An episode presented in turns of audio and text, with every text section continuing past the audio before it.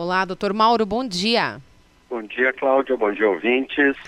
Doutor Mauro, já que a gente está no comecinho de janeiro, um feliz ano novo, viu? Igualmente, que seja maravilhoso. Com, com muita saúde, muita paz para todos nós, né? Vocês aí da rádio, os ouvintes, Obrigada, igualmente, doutor. Bom, a gente falou no ano passado sobre intoxicação alimentar, principalmente antes do Natal, né? Você estava falando da importância de tomar cuidado com os, com os alimentos, não deixar eles comerem alguns tipos de alimentos, principalmente, para evitar intoxicação. Agora a gente vai falar dos remédios. Também tem intoxicação com remédios, né? Exatamente. E tem um negócio que é importante a gente dizer, que a gente tem um ditado que diz o seguinte, né? Que de médico e de louco todo mundo tem um pouco, né? Eu brinco e de jornalista também, tá? Também, também. Agora, é, é, que a gente acha que a gente pode espalhar tudo que é notícia é também. É verdade, é verdade. e sobre os remédios, a gente tem duas coisas importantes. Aqueles que a gente dá, né? Nós achamos, ah, ah ele está com uma dor. Ah, eu vou dar esse remedinho que não tem problema ou aquele remédio que ele toma, porque eu deixei lá em cima uh, da mesa, da cadeira, é um remédio que ele toma, e ele vai lá e come a caixinha e o remédio. Então a gente tem esses dois tipos. Mas qual é o que mais as pessoas dão para os cães e gatos? Os remédios para dor e os anti-inflamatórios, tá? E os cães e gatos, eles são, eles têm uma dificuldade para que a gente chama de metabolizar, o que, que é isso? De destruir esses medicamentos. E aí o tempo que ele fica na circulação é muito grande e ele acaba tendo efeitos colaterais. Isso ainda é mais intenso nos gatos, tá? Então aquele remedinho para dor, o cataflã, né? Uh, ele pode provocar uh, insuficiência renal, ele pode provocar úlcera gástrica com perfuração. Tá? Então, são alterações bastante graves. E a gente tem, não precisa ser o cataflã, mas pode ser o paracetamol, né? remédios que a gente tem, inclusive a dipirona.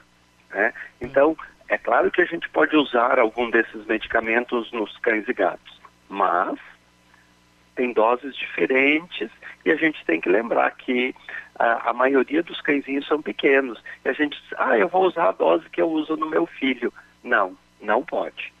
É isso que eu ia falar, até porque como, assim como as, os humanos, nem todo remédio que serve para a pessoa A serve para a pessoa B, né? São pessoas diferentes.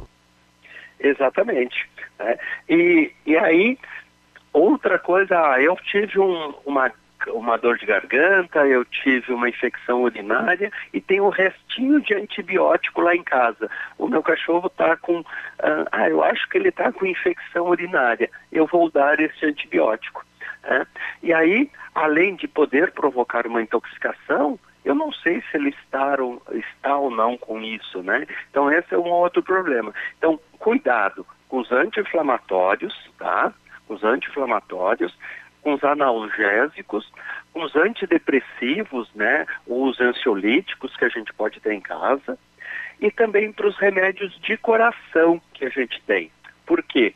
Os remédios para o coração, eles podem, porque a gente acha assim que intoxicação é ah, causar sangramento, ah, causar convulsões, mas se, eu, ah, se ele ingere um, um medicamento para pressão, ele vai ter hipo, hipotensão e pode ter um desmaio e pode ter um óbito, né? Então, isso é uma intoxicação, tá? A gente acha que intoxicação sempre é sangramento e convulsão, não necessariamente isso. Então tá? a orientação então, é não dar nenhum tipo de medicação sem hum, saber o que, o que o animal tem e muito menos é, ter a certeza da dosagem.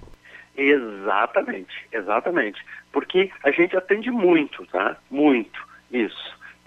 Tanto a administração como o, o, o, brincar, deixar as coisas. Eles são crianças, né? Crianças que não sabem que, o que tem dentro daquela caixinha, né? Às vezes quer ajudar e atrapalha, né, doutor?